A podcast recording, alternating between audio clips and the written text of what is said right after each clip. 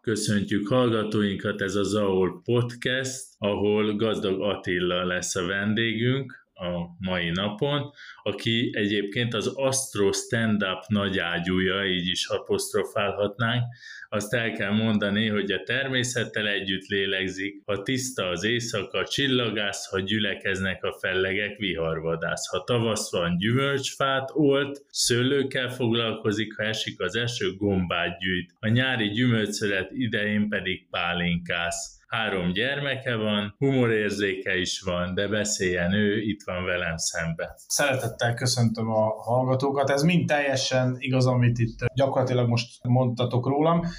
Igazándiból még annyit tehetnék hozzá, hogy és ami előtt eső jön, akkor egy ilyen beszélgetésre is partner vagyok. Mert hát most is lenne munka a hegyen? Pontosan, tehát ugye azért aztán gyorsan, de a kettő percben besülítjük ezt az egészet. Nem ám, hát igen, ugye most gyakorlatilag itt a tavasz időszak, és hát mindenképpen permetezni kellene, tehát most már a szőlő már igényli, gyümölcsfák igénylik, tehát a pálinka fák már gyakorlatilag azok, amik túlélték ezt az eseményt, és hát a másik probléma az, hogy nő a fő, a csillagda körül is van meló bőven most, ez a tavasz az ilyen. Meséljünk a csillagászatról, hiszen valahol ott kezdődött minden. Hát igen, az egész ott kezdődött, hogy gyerekkoromban valószínűleg egyszer hanyat vágtam magam az esti csillagos ég alatt, és azon vettem észre magamat, hogy egyre jobban tetszik, ami a fejem fölött látható. És akkor hát ugye abban az időben még nem az volt, hogy na, megkérdeztem a szomszédot, hogy mik ezek, vagy akárkit, öregapám is csak egy-két csillagképet tudott, ugye ezeket a klasszikusokat, nagy göncöl, kis göncöl, tehát az pedig az esthajnal csillagfiam.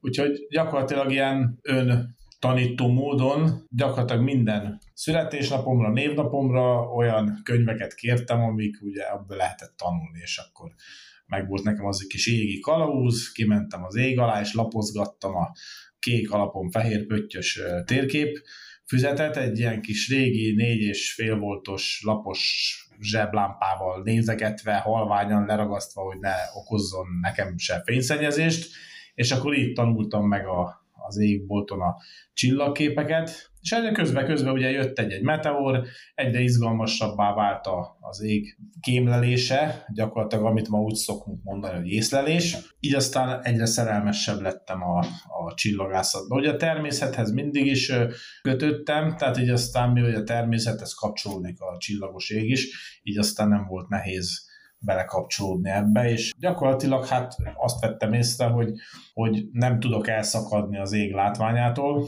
és ez mind, mind a csillagászatban, mind a viharvadászatban, tehát mindig ott van, hogy az ember a saját környezetét gyakorlatilag észlelje és láthassa, és igazándiból a csillagászat az meg ennek már kiteljesedése, tehát az egész. Igen, rendben, és hát hogy nem csak a csillagászat, ha már itt tartunk, hanem ami eltakarja őket, a felhők, a viharvadászat is oda jött ebbe a képbe, és az is érdekelt. A villámlások ide csapott, oda csapott, de te ott voltál egyből. Gyakorlatilag, gyakorlatilag így van. Tehát ugye azt szoktuk mondani, hogy ha felhős az idő, akkor, akkor hát nem tudunk észlelni, ha nagyon elromlik, akkor bízunk benne, hogy vihar lesz, és akkor lehet vihart vadászni. Tehát mindig az az állapot, amikor az ember kint tud lenni a természetbe, és a természetnek a csodáit megfigyelni, tehát egy-egy hevesebb vihart, az már csak azért is érdekes, mert akkor érzi az ember igazán embernek magát, hiszen akkor látja, hogy mennyire kis picike a létezésünk, és mennyire sérülékeny, hogy egy felhő, amiben az ember bele se gondol, hogy hány ezer tonnányi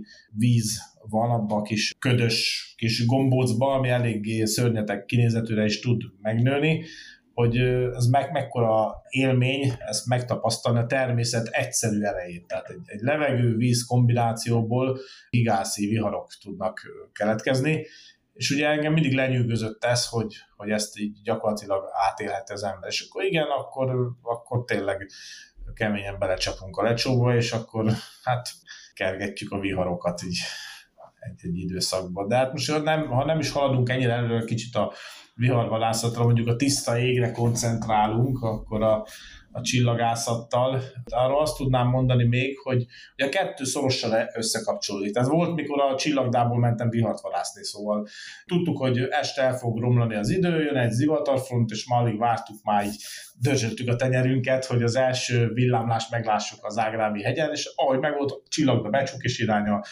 másik oldal, tehát a gyakorlatilag a borús idő megtekintése, és hát ugye ott az, a csillagdában az érdeklődők hát elég furcsán nézték, hogy tehát most az előbb még, még csillagászkodtunk, erre az előadó elköszönt, mindenkit kitességet a csillagvizsgálatba, és elrohant vihart valászni. Szóval hát, aki ismer engem, az tudja, hogy ez, hát ez vagyok én, tehát nálunk ez így, így zajlik. És hát a csillagászat az meg ugye akkora szerelem, hogy gyakorlatilag abban az időben, amikor elkezdtük építeni a, a, a terveket, akkor jött az ötlet, hogy csináljunk egy csillagvizsgálót itt a megyébe. Ugye itt Kanizsán van egy csillagvizsgáló, ami szegényen kicsit hányattatott sorsra jutott, meg aztán közbe körbe is nőtt a város, szóval igazándiból nap megfigyelésre lett már csak alkalmas, és hát mi szerettük volna az esti csillagos eget megmutatni az embereknek, és Becsehelyen vettünk egy birtokot, akkor összefogott az Egyesület, ugye megalapítottam a Nagykanizsi Amatőr Csillagász Egyesületet, melynek mai napig is az elnöke vagyok, nem mertek kirúgni a többiek, mert nekem van a legnagyobb pofám. Úgyhogy igazándiból ennek köszönhetően fölépítettünk egy csillagvizsgálót, jártuk a falvakat, népszerűsítettük magunkat, bemutatókat tartottunk a városba, és pont azért, hogy, hogy elkészüljön egy olyan kultikus hely, úgymond, ami beleírta magát már most, úgy látom, a, nem csak a Google Maps-ba is, de, de a történelemben, könyvekben is, hiszen gyakorlatilag a, egy univerzum kapuja nyílik, én így szoktam mondani.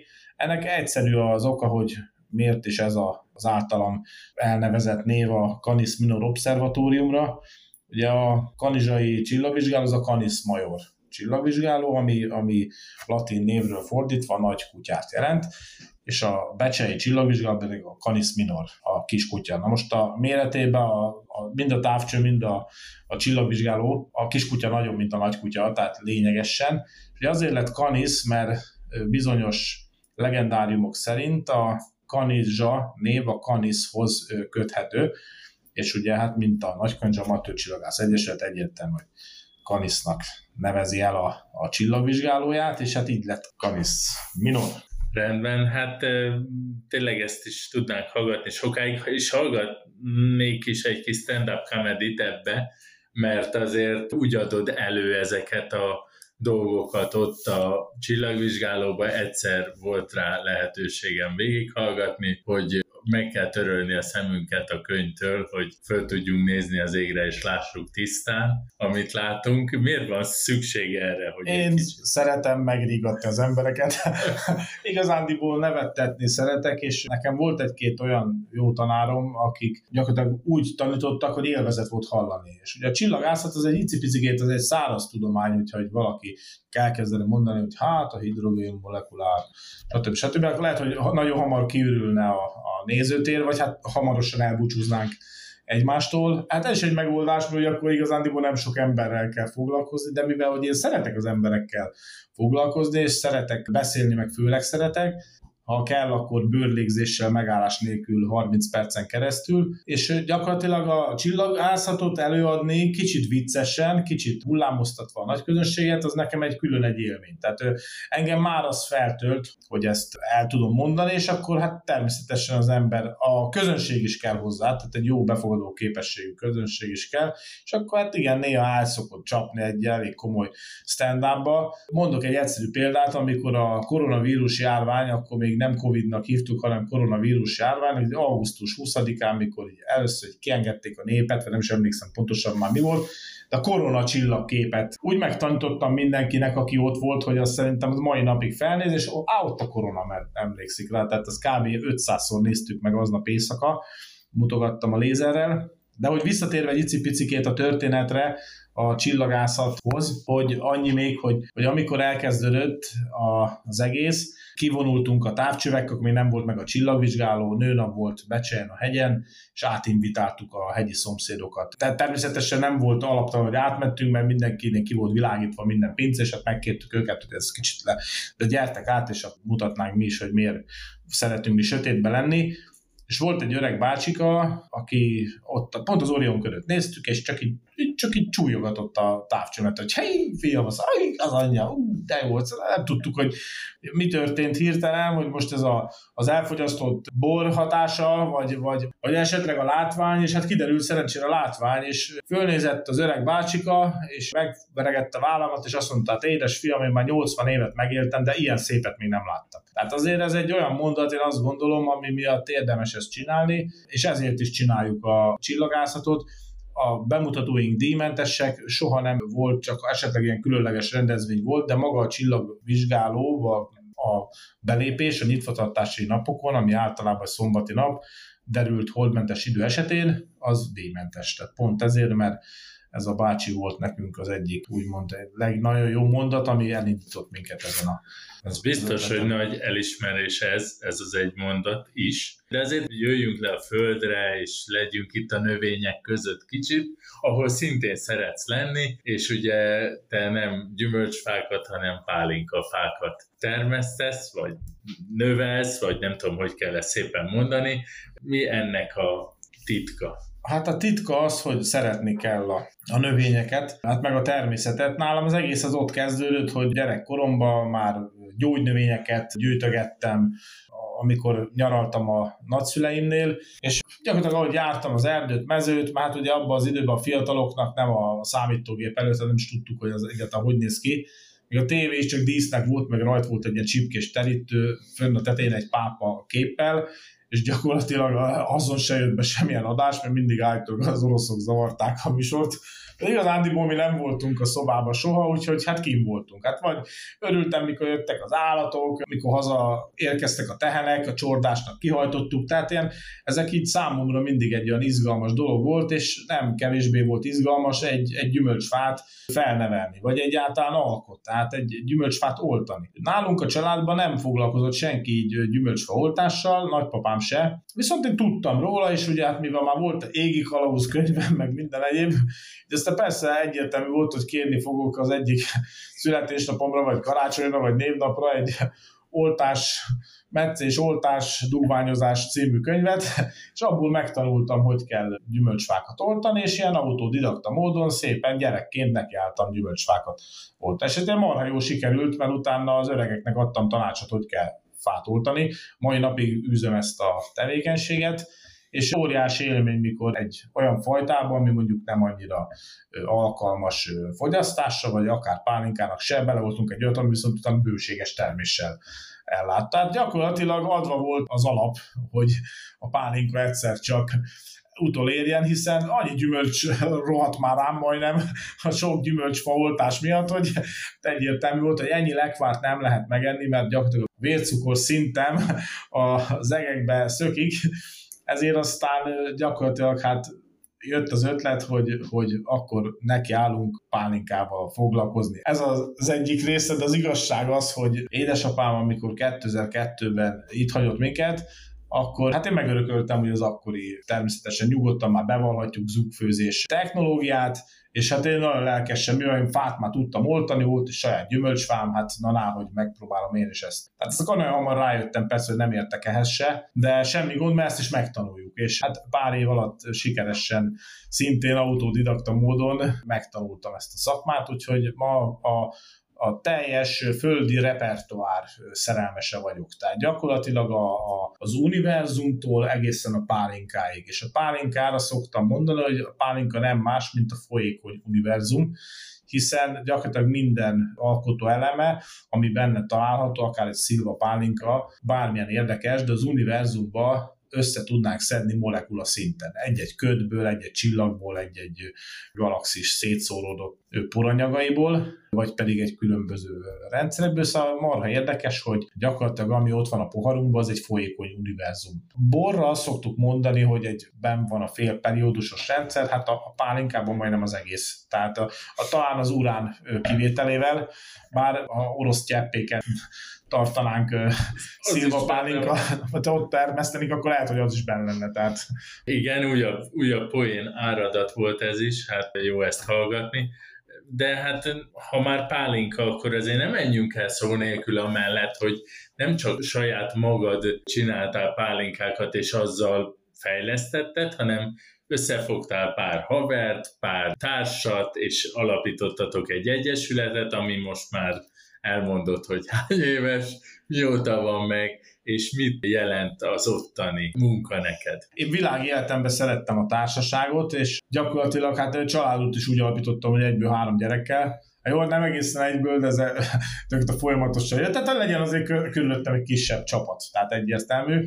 És ugye, hát ugye volt egy csillagász egyesületem, egyértelmű volt a receptúra, hogy elkezdtünk pálinkával foglalkozni. 2010 szeptember 27-e óta hirtelen mindenki megtalálta pálinka főző berendezését otthon, ami eddig ugye, hát eddig ugye nem volt, nem is létezett, és akkor egyszer csak, hoppá, itt egy berendezés, mit ad Isten, már van is cefre, és kiderült, hogy nem, nem vagyok egyedül, persze hát azért ezt tudtuk, és gyakorlatilag érett a dolog, hogy egy, egy komoly egyesületbe szerveződve összefogjam azokat a tagokat, akik, vagy barátokat, ismerősöket, akik a, a szocialista időkre jellemző módon készített pálinkától el tudnak rugaszkodni. Tehát ez azért fontos, mert nagyon-nagyon régen tudtak jót csinálni, de hát sajnos jött egy a török uralomnál is hosszabb 150 év, ami gyakorlatilag megbélyegezte a pálinka sorsát, Hát mi azért vagyunk, hogy ezen segítsünk, hát természetesen ugye az Egyesület tagjai közt vannak gyümölcstermesztők, na hogy fölvettük, hát persze, hát valamnak kell szereznünk gyümölcsöt jó áron, tehát amúgy nem ezért, tehát ő is nagyon kiváló pálinkákat készített bérfőzés keretein belül, és hát ugye vannak nagyon komoly magánfőzők, akik meg nagyon szuper eredményeket érnek el. Ez nem nekem köszönhető, hanem tehát én találtam meg őket, tehát ilyen marha egyszerű. Meg a pálinka összehoz mindenkit. Tehát itt megint visszatérünk a pálinka mennyire az univerzum univerzum része, tehát nem elég, hogy a folyékony univerzum egyszerűen, egyszerűen ott lesznek az emberek. Tehát ahol a pálinka van, ott emberek is vannak. De ők szeretnének tanulni, szeretnének előbbre jutni, és ahogy mondtad, ugye régen azt mindenki azt mondta, hogy gumicsizmából is készült pálinka, most viszont már rohadt gyümölcsből se készül pálinka, hanem végig a folyamatot végig kell vinni hát igen, fejlődik a dolog, tehát most már a, se a B30-as tégla, meg se a mókus, meg gerebje, meg ilyenek már nem valók a, a cefrés hordóba. Hát eljutottunk erre a szintre, de hát ez régen ez egyértelmű volt, amúgy nagyon régen, 1700-as évekre tudnánk visszamenni, erről írásos emlékek is vannak, bármilyen hihetetlen is a hallgatók számára, de valóban, valóban így volt és hát igen, mi tanítjuk, tehát előadásokat tartunk, tartunk versenyeket. Az ország második legnívósabb versenye a, a Pannonia párlatverseny, illetve most egyedüliként debütáló az első Kárpát-medencei körte pálinka és párlatverseny, az első Pirus Master, a, szintén a Pannonia Pálinka Kultúra Egyesületnek az ötlete. Jó, valójában az én ötletem, de hát így, így kell fogalmazni természetesen. Viccet félretélve, tehát ezeken a versenyeken nagyon komoly szakmai stáb gyűlik össze, és akik a D kiosztóra eljönnek, ők is gyakorlatilag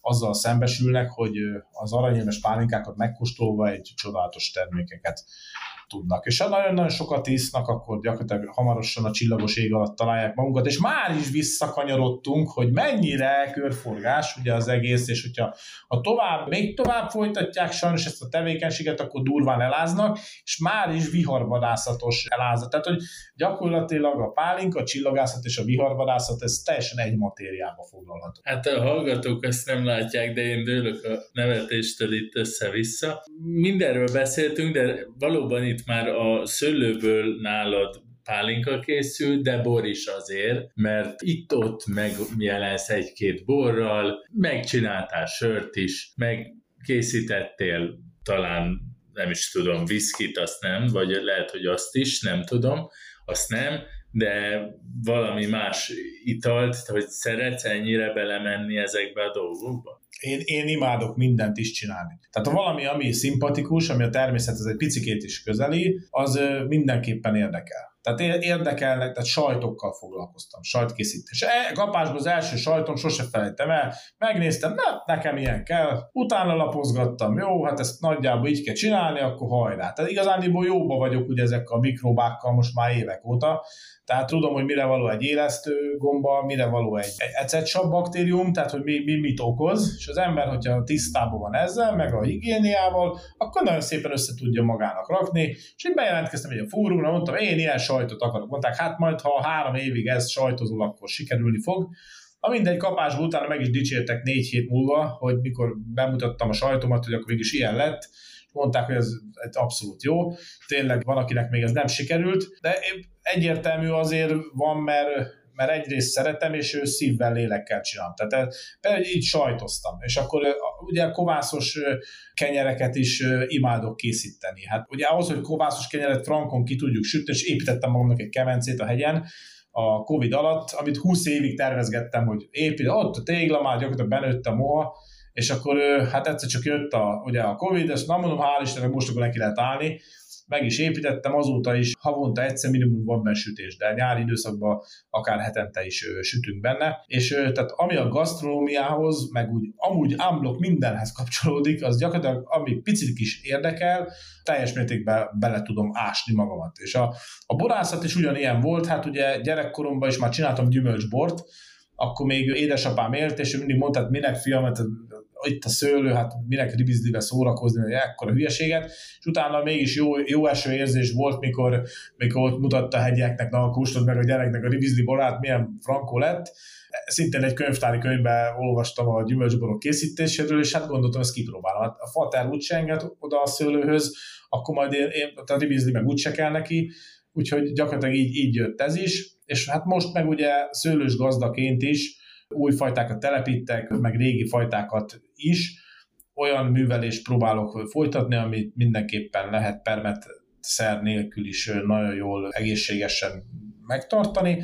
Tehát erre vannak modern kultúrák, meg vannak régi fajták is, mint például mondjuk a nohák, a noha, az Isabella, ezek a direkt termőfajták, amiből kiváló pálinkát lehet készíteni, de természetesen, mivel szeretem a bort is, meg úgy nagyjából mindent, ami A-val kezdődik, tehát a bor, a sör, a pálinka, tehát teljesen mindegy.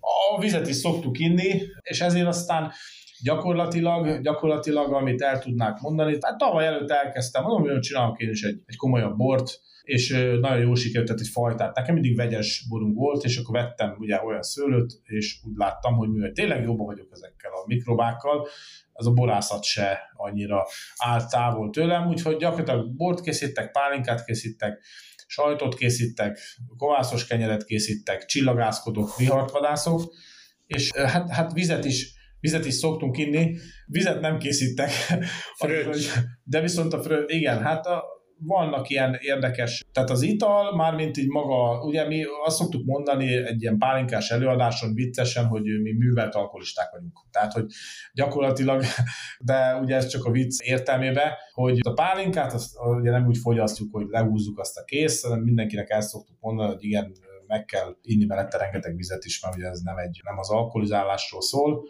Hát ugye az itt a baj, ugye, hogy mondjuk egy liter pálinkát meg tudok inni, de 10 liter vizet nem, de pedig tízszeres mennyiségű vizet kellene hozzáfogyasztani, így aztán inkább ezzel is módjával, módjával bánunk, mert különben akkor reggelre két fejünk lesz, és tuti, hogy a nagyobbik lesz belül, ami, ami meg ugye ismerjük ezt a történetet, gondolom a hallgatók is jártak már így egy jó átmulatott szombati napon, mikor reggelre, vasárnap reggelre két fejük lett, és és az, az nem annyira kellemes érzés. Tehát és az azért van, mert nem fogyasztottak elegendő vizet, vagy nem megfelelő minőségű pálinkát. Hát nálam minden megtalálható otthon a pincébe, úgyhogy gyakorlatilag a, van távcső is, tehát a pincében van távcső is, van fényképezőgép is van, ha vihart kell vadászni, természetesen van pálinka, van bor, van boldogság és van vidámság. Hát köszönjük a beszélgetést, meg is invitáltuk a hallgatóinkat egy cserfői látogatásra, előzetes bejelentkezés alapján akár működhet is egy kóstoló. Most persze nem kell mindenkinek azonnal minket tárcsázni, hogy, hogy jelentkezzen, de nagyon köszönöm a beszélgetést Attilának. Nagyon jó volt, én Benedek Bálint voltam, mert az elején elfelejtettem bemutatkozni, és örülök, és hát további sok sikert kívánunk. Köszönöm szépen, és további szép napot vagy estét a hallgatóknak. Sziasztok, viszlát!